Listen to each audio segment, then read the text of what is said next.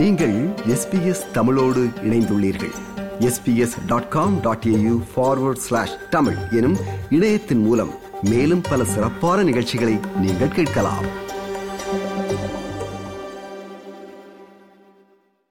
பேராசிரியர் ஆசி கந்தராஜா அவர்கள் ஆஸ்திரேலிய மண்ணில் இலக்கியம் படைக்கும் மிக சிலரில் ஒருவர்.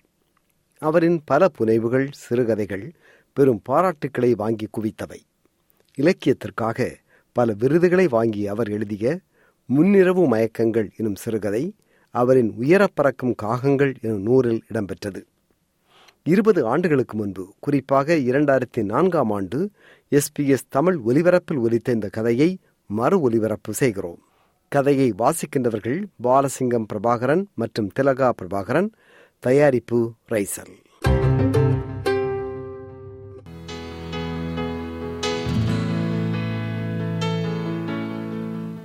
அந்த அழைப்பிதழ் அழகாக அமைந்திருந்தது. கம்ப்யூட்டரில் வடிவமைத்து கலர் பிரிண்டரில் அச்சடித்திருந்தார்கள். அழைப்பிதழ் மேசை மேல் கிடந்த கோலத்தில் அது மனைவிக்கு பிடிக்காத ஒருவர் அனுப்பியதென அவன் ஊகித்துக் கொண்டான். சிட்னியில் வாழும் நண்பன் ஒருவன் தன் மனைவியின் நாற்பதாவது பிறந்த தின விழாவிற்கு குடும்ப சமேதராய் வருமாறு அழைத்திருந்தான். பொருளாதாரத்தின் மேல்மட்டத்தில் இருக்கும் அவன் எதையும் மணிகிறுக்கி செய்வது வழக்கம். சமீபத்தில் தான் தனது வெட்டிங் அனிவர்சரியை மண்டபம் ஒன்றை வாடகைக்கு எடுத்து தடல்புடலாக கொண்டாடியிருந்தான். அந்த பாட்டிக்கு வெள்ளைக்கார நண்பர்களும் வந்திருந்தார்கள். எல்லோரும் கோட் சூட் எனப்படு நாகரிகமான உடையில் வந்திருந்தார்கள். நண்பன் தானே என்ற நினைப்பில் சாதாரண உடையில் சென்று பாட்டி முடிந்து வீடு வந்து சேரும் வரையிலும் மனைவியிடம் வாங்கி கட்டிய பேச்சுகள் சுந்தரமூர்த்திக்கு சட்டென்று நினைவுக்கு வந்தன. இந்த தடவை மற்றவர்களுக்கு சோடை போகாத விதத்தில் உடுத்த வேண்டும் என எண்ணிக்கொண்டான். அன்றைய இரவு சாப்பாட்டின் பொழுது நண்பனின் பாட்டிக்கு என்ன பரிசு கொண்டு போவது என்ற பிரச்சனையை மகள் துவக்கினாள். அவள் பாவம். வஞ்சகம் இல்லாத ஏதாவது ஆசையாக பேசத் துவங்கி சுந்தரமூர்த்தியை வில்லங்கத்துக்குள் மாட்டி விடுவாள் அபேலுக்கு என்ன? புளிப்பு பிடிச்சவ? காசு திமிர காட்ட உண்ட விட்ட ஒரு கிழமை பாட்டி வைப்பிடும். நீங்களே நல்லா பல்ல இழிச்சு கொண்டு போய் திண்டு குடிச்சு போட்டு வாருங்கோ. அவனவன் நாலஞ்சு வழியில காசு உழைக்கிறான் பாட்டி வைக்கிறான். உங்களுக்கு என்ன வக்கிருக்கண்டு கூத்தடிக்கிறீர்கள்? தனது மன எரிச்சலை வெளியில் கொட்டினாள் மனைவி. இத்தகைய சந்தர்ப்பங்களிலே சுந்தரமூர்த்தி மௌனம் சாதிப்பது வழக்கம். அந்த மௌனத்தில் அவரது மாதாந்த வருமானம் பற்றிய பரிசீலனை அவனை கூணச் செய்யும். இதற்கு ஈடு செய்வது போல அவன் சமூக பணிகளிலே தன்னை பிடைத்துக் கொண்டான். இந்த சமூக சேவை சுந்தரமூர்த்திக்கு மேல்மட்ட நண்பர்களை சம்பாதிக்க உதவியது. இந்த விவகாரம் சாணுகிற முளம் சறுக்கும் சங்கதி போன்றது. இறுதியில் சுய பச்சாதாபத்திலே அவன் திக்குமுக்காடுவான். அவனது மௌனங்கள் மனைவிக்கு வெற்றி திருப்தியை அளிக்கும். மௌனத்தை கலைப்பது போல் மகன் மணியானதொரு யோசனையை முன்மொழிந்தான். சிங்கப்பூர் மாமியொருத்தி கொண்டு வந்து கொடுத்த சேலை ஒன்றினை நிறம் சரியில்லை என்று நொட்டை சொல்லி மனைவி உடுக்காமல் வைத்திருந்தாள். அதனை நினைவூட்டி அந்த சேலையை பிறந்த நாள் பரிசாக கொடுக்கலாம் என்பதுதான் மகனின் யோசனை. நல்ல மினிமல்பான பேப்பரில் அழகான அந்த சேலையை பாசல் செய்வதென்றும் பரிசு பாசல் புறம்பாகவும் வாழ்த்துக்காட் புறம்பாகவும் எடுத்துச் செல்வதென்றும் அந்த நிறம் சரியில்லாத சேலையை யார் கொண்டு வந்தது என்று அவர்கள் மண்டியை போட்டு உடைப்பது முஸ்பாத்தியானது என்றும் சாப்பாட்டு மேசையிலே அபிப்பிராயங்கள் விழுந்தன. இந்த ஆரவாரங்களுக்கு மத்தியிலே மகன் வேறொரு யோசனையை முன்வைத்து சுந்தரமூர்த்தியை வில்லங்கத்துக்குள் மாட்டினான். அவர்களது பழைய கார் தொடர்ந்தும் கரைச்சல் தருவதாகவும் இப்படியான பாட்டிகளுக்கு இதில் போவது இனிமேல் ஒத்து வராததென்றும் விரைவில் புதுக்கார் வாங்க வேண்டும் என்றும் முன்மொழிந்தான். மகன் வாய்மொழிந்தாலும் இந்த யோசனையின் உற்று தன் மனைவியாக இருக்கலாம் என்று சுந்தரமூர்த்தி ஊகித்துக் கொண்டான். வங்கியில் பர்சனல் லோன் எடுத்தாவது சீக்கிரமே நல்ல காரொன்று வாங்குவது என்ற மனைவியின் யோசனையை அட்டகாசமாக ஏற்றான். அன்றைய இரவு உணவும் அத்துடன் இனிதே நிறைவேறியது. அந்த நாளும் வந்தது மனைவி மகன் மகள் எல்லோரும் லட்சணமாக உடையணிந்து கனகச்சிதமாக தோன்றினார்கள். இவற்றின் பின்னணியிலே மனைவியின் அழகுணர்வும் அக்கறையும் செயல்பட்டிருக்க வேண்டும். சுந்தரமூர்த்தி அணிய வேண்டிய உடைகளையும் மனைவியே தெரிவு செய்தாள். மேல்மட்டத்து பிள்ளைகள் கூடும் இடத்தில் தமது பிள்ளைகளும் அவர்களுக்கு சோடை போகாது இருக்க வேண்டும் என்ற சமத்துவ கொள்கை அவளுக்கு. காரில் ஏறுவதற்கு முன்பு அவனுடைய டை ஒழுங்காக கட்டப்பட்டிருக்கிறதா என்பதையும் சரிபார்த்துக் கொண்டாள். எல்லோரும் காரில் ஏறிக்கொண்டனர். பழைய காராக இருந்தாலும் சுந்தரமூர்த்தி அதை கழுவி பாட்டிக்கு போகவென பொலிஷ் பண்ணியிருந்தான். கார் இன்ஜினுக்குள் தண்ணி போனதோ என்னவோ கார் ஸ்டார்ட் செய்ய மறுத்தது. இதுக்குத்தானே நான் ஒரு இடத்துக்கும் வெளிக்கிட மறுக்கிறது. என்று துவங்கிய மனைவி தனது தகப்பன் யாழ்ப்பாணத்தில் அந்த காலத்திலேயே வைத்திருந்த காரின் பெருமையையும் அவனால் உருப்படியான ஒரு கார் கூட வாங்க முடியாத இயலாமையையும் சுட்டிக்காட்டி பிறந்த வீட்டு புராணம் ஒன்றை பாடி முடித்தாள்.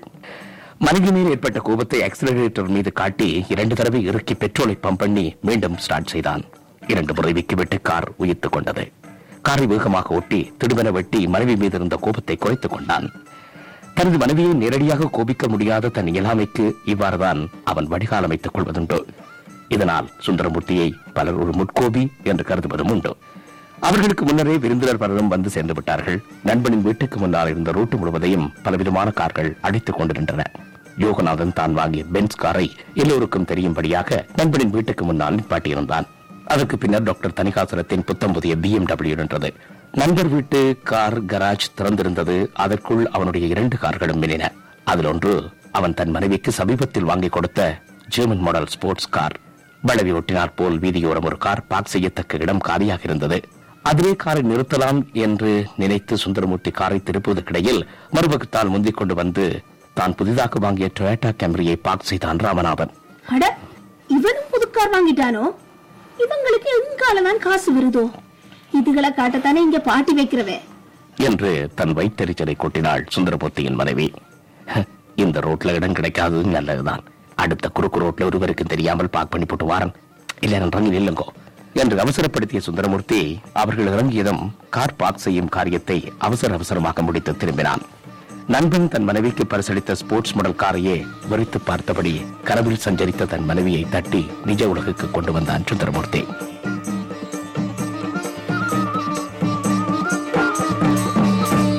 மகள் அழகாக சுற்றப்பட்டிருந்த அந்த பரிசு பாசலை நெஞ்சுடன் அணைத்து பிடித்திருந்தாள்.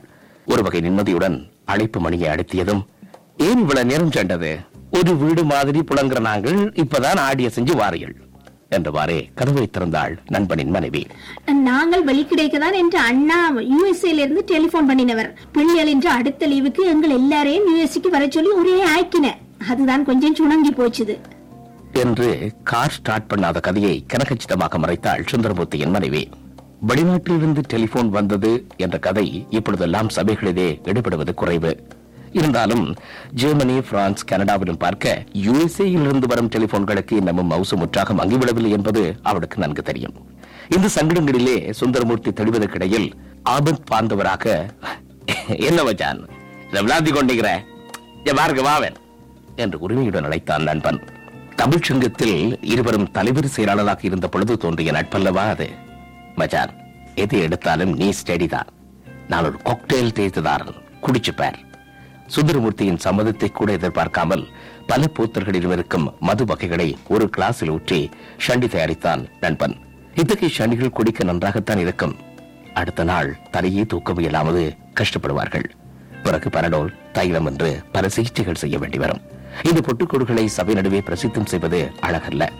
அத்துடன் இப்படிப்பட்ட பாட்டிகளை விட்டால் பெருங்குடி மக்களுடைய சூக்குமங்களை எப்படித்தான் கற்றுக்கொள்வது? இந்த ஷண்டி தான் இந்த ஸ்பெஷல் உனக்கு தான் இந்த டேஸ்ட் வழக்கம் என்று நண்பனை பாராட்டி பக்கத்தில் இருந்த டாக்டர் தனிகாசரத்துக்கு ஷியஸ் சொல்லியபடியே கிளாஸை காலி செய்தான் சுந்தரமூர்த்தி.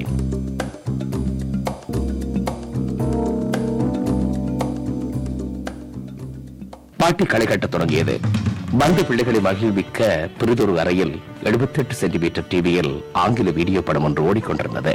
பெண்கள் அப்படி என்னதான் கதைகளை சமைத்து வைத்திருக்கிறார்களோ? அவர்கள் மத்தியிலும் ஒரே குசுகுசுக்கடும் கரகர சிரிப்புக்கடும் எங்களுடைய பெண்களுக்குத்தான் எத்தனை வகையான கொண்டைகள் போட தெரியும்? இவர்கள் மத்தியிலே தன் மனைவியை பார்க்க சுந்தரமூர்த்திக்கு பெருமையாக இருந்தது. அவள் எந்த சபையிலும் உணரக்கூடிய அழகிதான். அதிலே சந்தேகம் இல்லை என்பதை மீண்டும் உறுதிப்படுத்துவதில் அவனுக்கு பெருமையாக இருந்தது. ஆண்கள் வட்டத்தில் கிளாஸும் கிளாஸும் மோதிக்கொள்ள போதையும் ஏறியது. நண்பன் இத்தகைய பாட்டுகளை ஒழுங்கு செய்வதிலே விண்ணன் குடிக்கு துணை போக சற்று உரைப்பான பைட்ஸ் உணவுகளும் வலம் வந்தன. அவற்றை நண்பனே நேரில் பருமாறி வந்தவர்கள் மத்தியில் ஒரு நெருக்கத்தை ஏற்படுத்தினான். ஒரு கட்டத்தில் ஏன் நாங்கள் புறம்பு புறம்பா இருப்பான்? பொம்பளையல் ஆம்பளையல் எல்லாரும் ஒரு வட்டமா இருக்கலாமே என்றான் புதிதாக ஒரு டொயோட்டா வாங்கிய ராமநாதன். அவனின் சமத்துவ கொள்கை எல்லோராலும் வரவேற்கப்பட்டு நாட்காரிகள் நகர்ந்து சங்கமமாக இதையே எதிர்பார்த்து காத்திருந்தவன் போல ஜீன்ஸ் திரைப்படத்தில் வந்த உன்னோடு காண்பதெல்லாம் என்ற பாடலை சிடி பிளேயரில் நண்பன் ஒலிக்கச் செய்தான். மேற்கத்திய இசையும் கர்நாடக இசையும் இணைந்து ரகுமானின் இசையமைப்பில் ஒழித்த நித்யஸ்ரீயின் குரல் அங்கு கூடியிருந்த நாற்பது வயதுக்கு மேற்பட்ட அரைக்கிழங்களையும் ஊசுப்பேத்தியது. இரண்டு கைகளையும் நீட்டி விரித்து விரல்களை மடக்கி உடலை நடித்து பரதநாட்டியம் என்ற பெயரில் அபிநயம் பிடித்தான் பென்ஸ்கார் யோகநாதன். அவனின் ஆட்டத்தை அங்கிருந்த பெண்கள் ரசிப்பதைக் கண்ட அரைக்கிழங்கிடம் அவருடன் சேர்ந்து அபிநயம் பிடித்தன. இந்த பெண்கள் கூட்டத்துக்கு முன்னால் ஆடி தானும் சபாஷ் வாங்க வேண்டும் என்று அவனது கால்கள் துருதுருத்த பொழுதிலும் மனைவியின் கண்களிலே மின்னிய எச்சரிக்கையை சாமர்த்தியமாக உள்வாங்கி தன்னை கட்டுப்படுத்திக் கொண்டான் சுந்தரமூர்த்தி. என்ன இருந்தாலும் வெங்கட பிள்ளையில தமிழ் பாட்டு கேட்க வச்சது ஏ ஆர் ரஹ்மான் தான். தனது கண்டுபிடிப்பை அந்த அமளிக்குள்ளும் அவிட்டு விட்டார் திருவாட்டி ராம்மோகன். இதை ஆமோதிப்பவர் போல் ரகுமானின் இசையில் சங்கமம் படத்தில் உள்ள பாடல் ஒன்றை பாடி காட்டினார் சங்கீத வகுப்பு நடத்தும் சிவமணி டீச்சர் அவருடைய குரல் வளம் பிழையில்லை. அவர் நடத்தும் சங்கீத வகுப்புக்கு இது நல்லதொரு விளம்பரம் என்று பலரும் எண்ணிக்கொண்டார்கள்.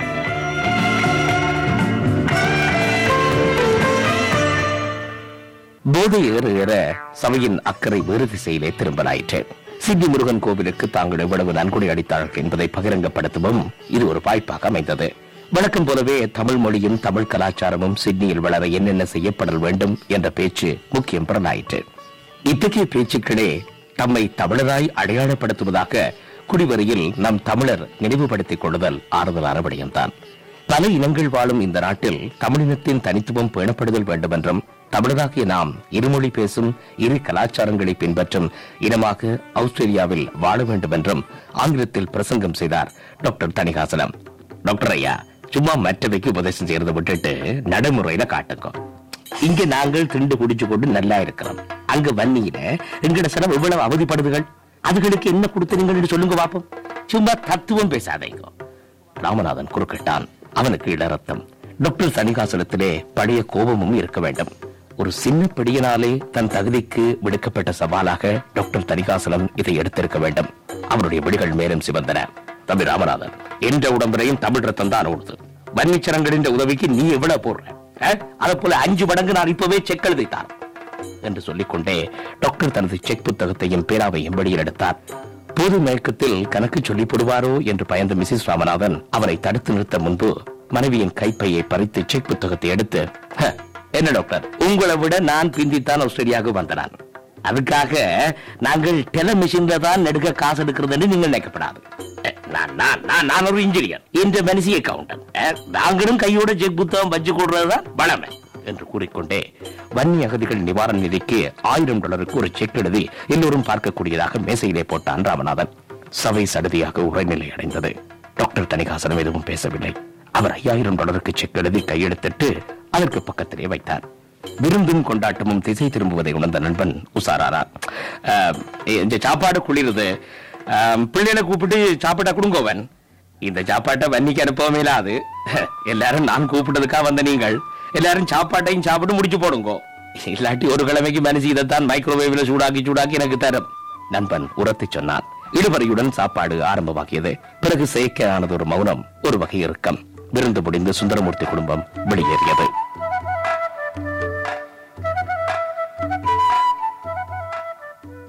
இதெல்லாம் பண கொழுப்பு செய்யற வேலை. நாங்கள் இலங்கையில சம்பாதிக்காத காசு. என்று சுந்தரமூர்த்தியின் மனைவி பொறுபொறுத்துக் கொண்டே வீதிக்கு வந்தாள். கார் நிப்பாட்டிய குறுக்கு ரோட்டில் அனைவரும் நுழைந்தனர். என்ன மாயம்? கார் எங்கே? நல்ல நினைவிருக்குது இந்த இடத்துலதான் நிப்பாட்டின நான் என்றவாறே வெறு இறங்க இரண்டு தரம் அங்குமிங்கும் தலையாட்டினான் சுந்தரமூர்த்தி. கார் நிப்பாட்டிய இடத்தின் அருகே இருந்த தபால் பெட்டியின் கீழ் அவரது காரின் பதிவிலக்கம் எழுதிய ஒரு என்வலப் வைக்கப்பட்டிருந்தது. சுந்தரமூர்த்தியின் காரை போலீஸ் எடுத்துக் கொண்டு போனதுக்கான அத்தாட்சி துண்டு அது.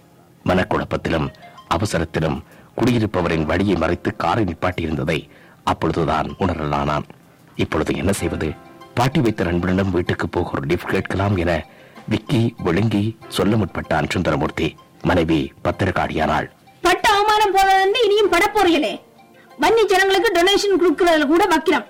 உவங்களை ஒரு நாளும் திருத்த இயலாது அங்க போக என்ன மாடல் கார் எந்த ஆண்டு மேற்கண்டெல்லாம் ஆராய. சி நடவுங்கோ. அங்கின டெலிபோன் பூத்துல நின்று டாக்ஸியை கூப்பிடுவோம் என்று கூறிய மனைவி சுந்தரமூர்த்தியின் பதிலுக்கு கூட காத்திராமல் பிள்ளைகளுடன் பிரதான வீதியை நோக்கி நடக்க தொடங்கினாள்.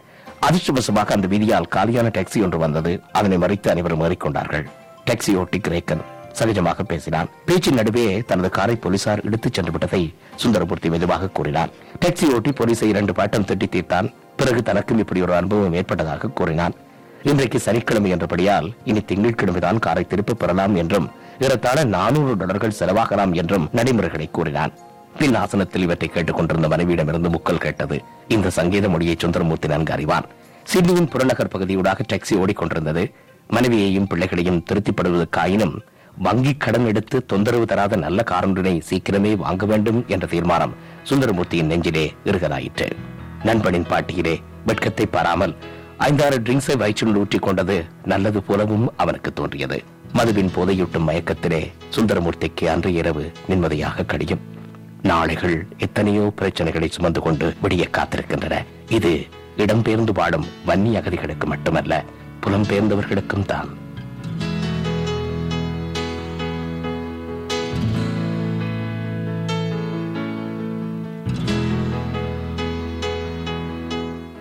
முன்னிரவு மயக்கங்கள். சிறுகதை கேட்டோம். எழுதியவர் ஆசி கந்தராஜா.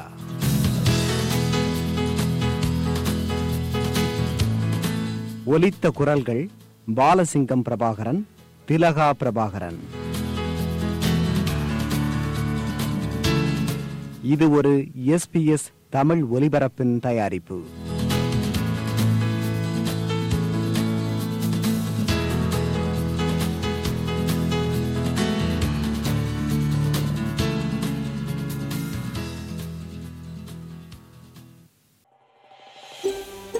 இது போன்ற மேலும் பல நிகழ்ச்சிகளை கேட்க வேண்டுமா? Apple podcast Google podcast Spotify என்று பாட்காஸ்ட் கிடைக்கும் பல வழிகளில் நீங்கள் நிகழ்ச்சிகளை கேட்கலாம்.